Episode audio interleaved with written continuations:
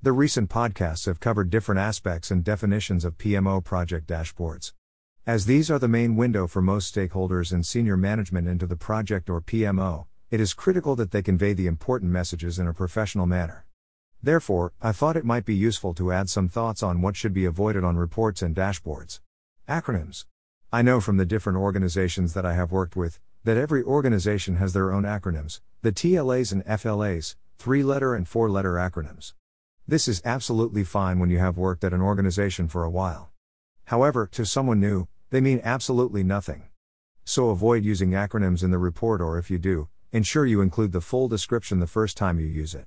Technical jargon. Many projects involve some form of technical change.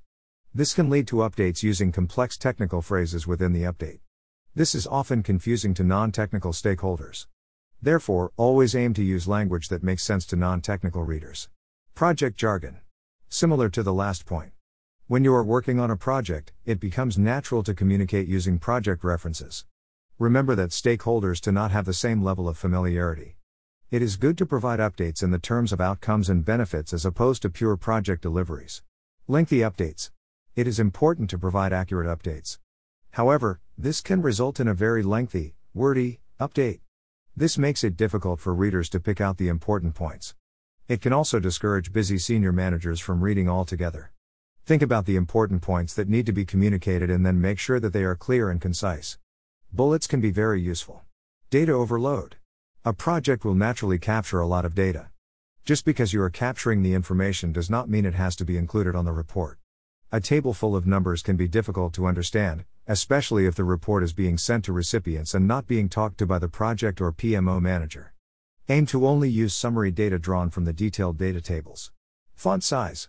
To try and include as much detail as possible, the use of smaller font sizes may be considered. While it does allow for more information on the page, it does get to a point where it is difficult to read. Remember, this will be different for each individual. Keeping above 10 or 12 point is recommended. This also helps ensure that updates are kept concise. Mistakes. To be avoided at all costs. A report will be devalued if it includes mistakes. Remember, some readers will naturally pick up data errors whereas others will pick up spelling, grammar, etc. Then there is misstated updates. Always ensure that you spell check and proofread reports. Where possible, seek peer review before publishing. Late publication. After you have invested time in preparing a good report, don't ruin the impact by publishing late. If the report has a defined publication date, make sure it is met. If the report will be reviewed at a meeting, Aim to publish at least 24 hours, ideally 48 hours, ahead of the meeting. This will give time for the report to be reviewed. Conclusion Avoiding the items mentioned will help ensure that your reporting is in good shape and achieves the desired outcomes.